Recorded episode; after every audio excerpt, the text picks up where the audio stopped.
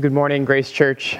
Again, my name is Eric Walter. I'm the pastoral intern here at Grace, and I'm very, very grateful to have an opportunity uh, to bring God's word to you and to spend time in worship with you this morning. So, I would encourage you, as you have an opportunity, to grab a Bible, uh, either on your shelf or on your phone, to be able to follow along. Our passage this morning is coming from Mark chapter 5, verses 21 through 43. And as you're taking a moment to turn there or to tap there, let me just give a little bit of context as to where we've been so far in our series through the Gospel of Mark and where we're headed this morning. So, over the past several weeks, uh, we have been following Jesus through a series of miracles that are designed to show the scope of his authority. Two weeks ago, we saw him demonstrate his authority over the realm of nature, and he did that by calming the storm out on the sea. And last week, we saw Jesus demonstrate his authority over the spiritual or the heavenly realm by delivering a tormented man from a legion of demons. And today, what we're going to see is Jesus demonstrate his authority over death itself, what the Bible elsewhere refers to as under the earth, the realm of the dead.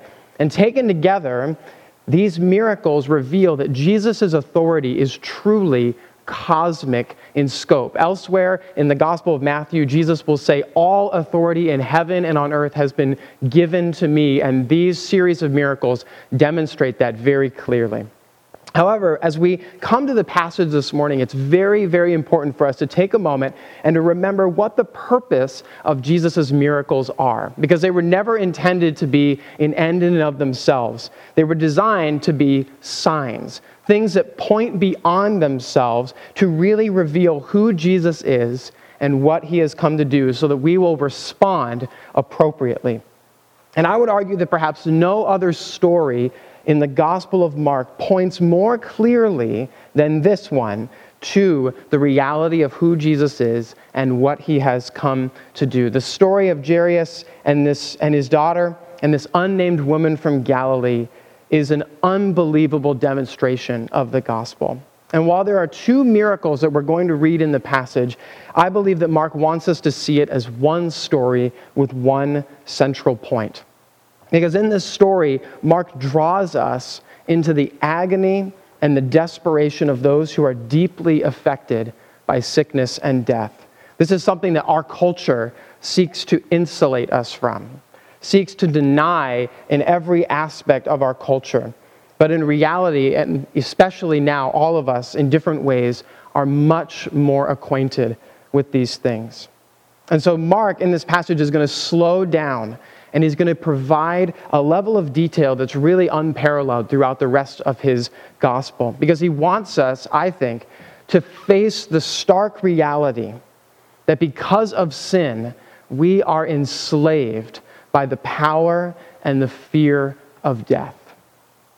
And he wants to give us space to really feel the difficulty of all that's going on, the uncertainty, the real weight of suffering, and the fear of grief. And he does this because it is only when the reality of suffering and death becomes personal to us that the gospel will be heard most clearly that Jesus has come into the world to deliver from death all of those who turn to him, who grasp him by faith, who follow him with hope, and who ultimately rest in his love. That's where we're headed as we go into God's word. Um, so let's turn to Mark chapter 5, verses 21 through 43. And when Jesus had crossed again into the boat to the other side, a great crowd gathered about him, and he was beside the sea. Then came one of the rulers of the synagogue, Jairus by name, and seeing him, he fell at his feet and implored him earnestly, saying, My little daughter is at the point of death. Come and lay your hands on her, so that she may be made well and live. And he went with him. And a great crowd followed him and thronged about him. And there was a woman who had had a discharge of blood for 12 years and who had suffered much under many physicians and had spent all that she had and was no better, but rather grew worse. She had heard the reports about Jesus and came up behind him in the crowd and touched his garment. For she said, If I touch even his garments, I will be made well. And immediately the flow of blood dried up, and she felt in her body that she was healed of her disease. And Jesus, perceiving in himself that power had gone out from him, immediately turned about in the crowd and said, Who touched my garments? And his disciples said to him, You see the crowd pressing around you, and yet you say, Who touched me? And he looked around to see who had done it. But the woman, knowing what had happened to her, came in fear and trembling and fell down before him and told him the whole truth. And he said to her, Daughter, your faith has made you well. Go in peace and be healed of your disease. While he was still speaking, there came from the ruler's house someone who said, Your daughter is dead. Why trouble the teacher any further? But overhearing what they said, Jesus said to the ruler of the synagogue, Do not fear, only believe. And he allowed no one to follow except Peter and James and John, the brother of James. They came to the house of the ruler of the synagogue, and Jesus saw a commotion, people weeping and wailing loudly. And when he had entered, he said to them, Why are you making a commotion and weeping? The child is not dead, but sleeping. And they laughed at him. But he put them outside and took the child's father and mother and those who were with him and went in where the child was. Taking her by the hand, he said to her, Talitha Kumi, which means little girl, I say to you, arise. And immediately the girl got up and began walking, for she was 12 years of age. And they were immediately overcome with amazement. And he strictly charged them that no one should know this, and told them to give her something to eat. Will you pray with me? Our Heavenly Father, we thank you so much for this portion of your word, that you have preserved it for us and that you have brought it to us today in the midst of our suffering, our agony, and even in the face of death. We thank you for the hope of the gospel that Jesus, you have come to deliver us from the power of death as we turn to you. Would you please impart these truths to our heart, Holy Spirit? Press them into our being so that we might grasp you by faith and follow you with hope, and rest in your love. We pray all these things in the name of Jesus our Lord. Amen.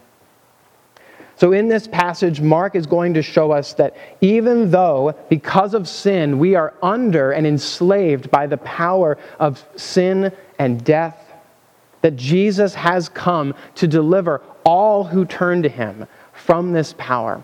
And the first thing that Mark says here is that Jesus has come to deliver from death all who grasp him by faith. If we go back to the beginning of the story, what we'll see is a preoccupation with Jesus' physical presence. You see in verse 23 that Jairus' plea identifies Jesus' hands as what is necessary to make his daughter well. And in verse 27, the suffering woman says to herself with similar words, If I touch even his garments, I will be made well. Jesus' reputation for being a miracle worker followed him wherever he went. And as we've already seen throughout the Gospel of Mark, there is a bunch of misunderstanding that is associated with who Jesus is and what he has come to do. For many people, Jesus was simply an incredible miracle worker, someone that was able to channel the power of God that they needed or that they wanted. And what's very, very interesting is that after the woman experiences this great healing, Jesus responds to her with words that reveal what actually mattered in that moment. Look in verse 34. He says to her, Daughter, your faith has made you well. And Jesus is drawing attention to the fact that it's not a magical connection. It's not by the hands of Jesus. It's not by the grip of this woman that deliverance comes. Deliverance comes only by faith, by this woman's personal confidence in Jesus alone. And why this is so significant is it totally transforms the way we interpret the rest of the passage around this idea of grasping. Because what this shows us is that in order to grasp Jesus by faith, we first need to renounce our confidence in our own resources. And we need to humbly receive Jesus' resources. So if you look at verses 22, 25 through 26, verse 22 says that Jairus was a ruler of the synagogue. In the first century, this would have obviously meant to everybody that he was a man of great religious status, that he most likely had some form of political power, if not significant social influence. And the fact that Mark identifies Jairus by name, in fact, may be an indication that he was well known and well respected in the community of Galilee. But if you look in verse 25, as we turn to the woman, it says that Mark is drawing attention to the fact that not only did her disease, her flow of blood, not only was it chronic and debilitating, but that it had exhausted all of her medical resources and it had ruined her financially. It says that she had suffered under many physicians and that she had spent all that she had. Mark, with Jairus and this woman, he, she is trying to draw attention to the fact that religious standing, political power, social status, medical technology, financial security, everything that we might associate with a good life has been rendered useless in the face of death. It's as if what the Christian philosopher and mathematician Pascal said is that the last act is bloody, however fine the rest of the play. In the end, they throw earth over your head and it is finished forever. As we come to Jairus and this woman, we see people who, in the face of death, have renounced their faith in their own resources. They realize how useless these things have become, and they're looking to receive the resources of Jesus, which is something that we see especially in verses 27 through 33 with the story of the woman. It says that in verse 27 the woman heard the reports about Jesus and came up behind him in the crowd and touched his garments. For she said, If I touch even his garments, I will be made well. And look in verse 29. Immediately the flow of blood dried up, and she felt in her body that she was healed of her disease. And Jesus, perceiving in himself that power had gone out from him, immediately turned about in the crowd and said, Who touched my garments. Mark is making a really obvious connection between Jesus and the woman, and it's very remarkable. Notice that while everyone was bumping into Jesus, while everyone was touching his garments, Jesus was able to perceive in himself that power had gone out, that this connection had been made with this woman. The scriptures teach in a profoundly mysterious way that when we grasp Jesus by faith, by putting our confidence in Him alone, that we are connected to Him in a far deeper and a far more mysterious way than maybe we have the ability to understand. The Apostle Paul, it kind of explains it all throughout the New Testament when he says that by faith we are now in Christ. Romans 8:11 says it this way, if the spirit of him who raised Jesus from the dead dwells in you, he who raised Jesus from the dead will also give life to your mortal bodies through his spirit who dwells in you. Mark is identifying that when we are united to Christ by faith and he is united to us, we receive everything that he is his perfect righteousness, his satisfactory death, his bodily resurrection, and entrance into his eternal kingdom. All the benefits that Christ has freely flows to those who are vitally united to him. And the reason that we don't fully and deeply appreciate this is because so many of us approach Jesus like we approach our primary care physicians or our pediatricians, right? We go to them maybe once a year and we're okay to hear that we're a little bit sick and they're really good for our families and they're maybe good for us.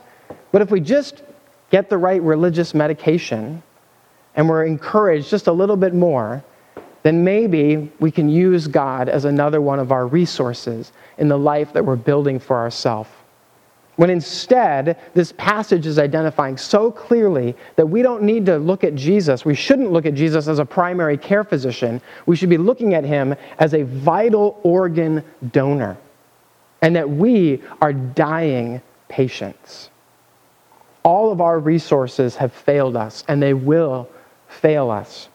Without this vital union to Christ, we are doomed. Which begs a really important question What are you clinging to with your life? Religious status? Political power? Medical remedies? Financial security? Jesus would say, Mark would especially say, right? Do not cling to these resources.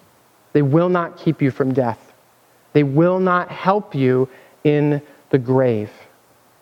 As Dietrich Bonhoeffer says, the death and the life of a Christian is not determined by his own resources. Rather, he finds both only in the word that comes to him from the outside, in God's word to him. And so, if you don't consider yourself to be a Christian this morning, I am pleading with you turn to Jesus and entrust him with your whole life. Renounce your faith in your own resources. Be united him, grasp him by faith, because you will receive the death delivering resources that he promises, and that he is the only one that has.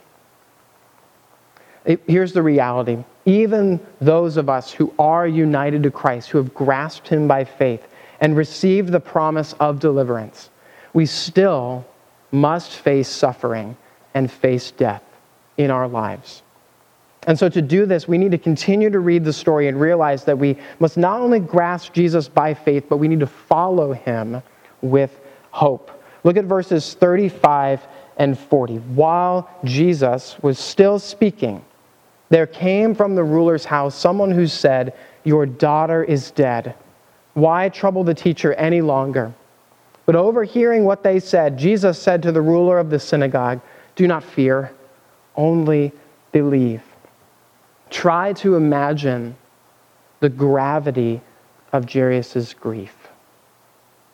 Having renounced everything that you were clinging to and turning to Jesus, and having received his assurance that he would help you, only to have the final moments of your daughter's life given to another woman who is in need. It's, it's hard to imagine the pain and the confusion that must have filled his soul.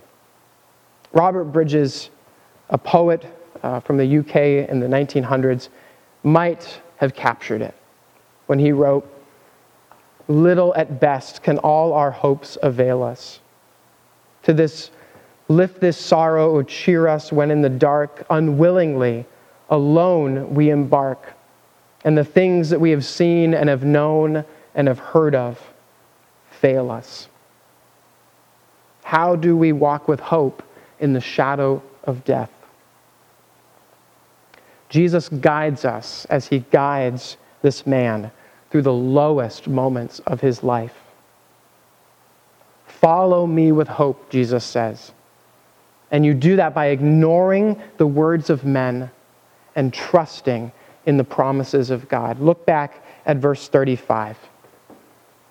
It is clear that those who came to give the news, who came to Jairus, he, they said, Do not trouble the teacher any further.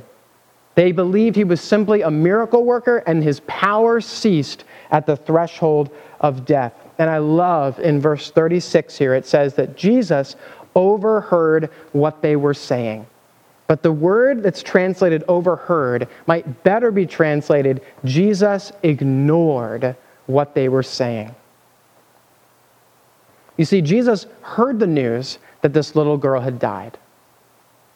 And yet, he ignored the messengers and encouraged the man to do the exact same. In verse 36, it slows down, and I think it seems to imply that in the midst of all this chaos that was happening around him, that was going on in his own soul, Jesus locks eyes with Jairus and says, Do not fear, only believe. We see the same thing happen in verse 40, right? As the funeral mourners are laughing at Jesus' comments, he removes them from the family and says, You follow me. You do not listen to these words of people who do not know what they are talking about. Do not fear, only believe. And so, this family is, is met with this ignoring of the words of men and the trusting in the promises of God. Jesus says in verse 36 the child is not dead, but sleeping. In the face of the devastating news and the chaos of a funeral and public ridicule, Jesus says, The child is not dead, but sleeping. Because Jesus knows because of who he is and because what he has come to do, he can refer to death, what the Apostle Paul calls the last enemy. He can refer to that awful reality simply as a nap. In 1 Thessalonians 4, this idea is echoed. The Apostle Paul writes, But we do not want you, dear brothers, to be uninformed about those who are asleep, that you may not grieve as others do who have no hope. For since we believe that Jesus died and rose again, even so, through Jesus, God will bring with him those who have fallen asleep. And in verse 18 of that same passage, the Apostle Paul says, Encourage one another with these words. Perhaps my favorite expression of these words of encouragement were coined by D.L. Moody, the famous preacher and evangelist. And in his autobiography, he wrote, Someday you will read in the papers that D.L. Moody of East Northfield is dead, and don't you believe a word of it. At that moment, I shall be more alive than I am now. I shall have gone up higher, that is all, out of this old clay tenement into a house that is immortal, a body that death cannot touch, that sin cannot taint, a body fashioned like unto his glorious body. I just love that phrase. Don't you believe a word of it?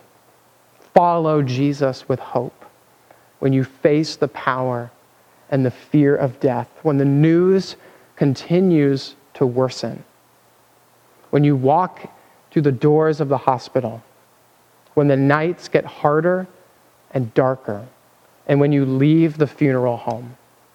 Follow Jesus with hope, ignoring the words of men and trusting in the promises of God, because those who die in Christ have simply fallen asleep. Death is a nap for those who are alive in Christ. Now, if we come at this honestly, we need to remember and recognize that this hope at times will seem heavy. That that burden to follow Jesus may feel difficult.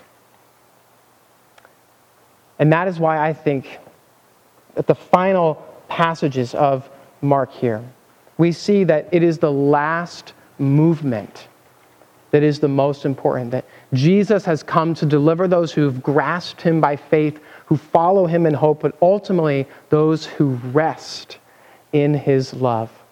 Look at verses 41 through 43. And Jesus, taking her by the hand, said to her, Talitha Kumi, which means, Little girl, I say to you, arise. And immediately the girl got up and began walking. In verses 34 and 41, we catch a glimpse of Jesus' love. We see that it is compassionate and that it is unfailing. As we look at verses 31 and, or 34 and 41, the words of Jesus' compassion are written so personally that it almost seems wrong to overhear them. In verse 34, we see Jesus looking to the woman who received healing and saying, Daughter, your faith has made you well.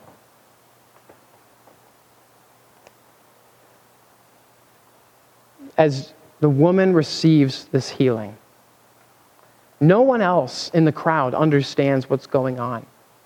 But Jesus knew that he had been touched by this woman and a connection had been made.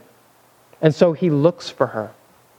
He searches for her in the crowd. And when he turns to her, even though the description of her is repulsive, and the description of her would have communicated to everyone that she was cut off from society, Jesus was not repulsed. He was not conflicted about coming to her. Because he was united to her, he draws attention to her and this new relationship between them. Daughter, your faith has made you well. His compassionate love had given her wholeness, a restored body, and a restored identity. No longer was she cut off from her community, but she had been welcomed into this new wholeness. And the second moment of Jesus' love, as I just read, is seen in the house of Jairus. Having put the funeral mourners outside, Jesus moves toward this girl who had just died. In the first century for Jews, this would have meant that if he touched this dead body, he would have been rendered unclean, the ultimate expression of being cut off. And yet, Jesus is not phased by this either. He gently touches her small hands and addresses her with those words, Talitha Kumi. And we shouldn't move past these words too quickly. Because Mark translates these words for us. He says, Little girl, I say to you, arise but he has given us these words in Aramaic. This is really, really significant because it was the common language of the day, not the language of commerce like Greek, and not the language of the religious institution Hebrew. It was the language that this little girl and Jesus shared out in Galilee. As anyone who speaks English as their second language will tell you, when you hear a message being spoken to you in your native tongue, the one that is most common to your life, that is truly a sign of great love, of solidarity, and of compassion. And Jesus does all of this to communicate that his love is not just compassionate, but that it is unfailing. In verse 42, it says that the girl, hearing these words, immediately got up and began walking. Put yourself back in the position of this girl's mother and father. They have renounced their faith and all their own resources and they turn to Jesus in desperation. He witnesses the suffering woman grasp Jesus by faith and receive this incredible healing. You've received the news that your daughter has died. You've struggled to follow Jesus in hope You've tried to ignore everything that's going on around you, the words of the world, and you are trying desperately to trust in the promises of God. And yet it says, and this is my favorite translation of it, the Jesus Storybook Bible Jesus reached down into death and gently brought his little girl back to life.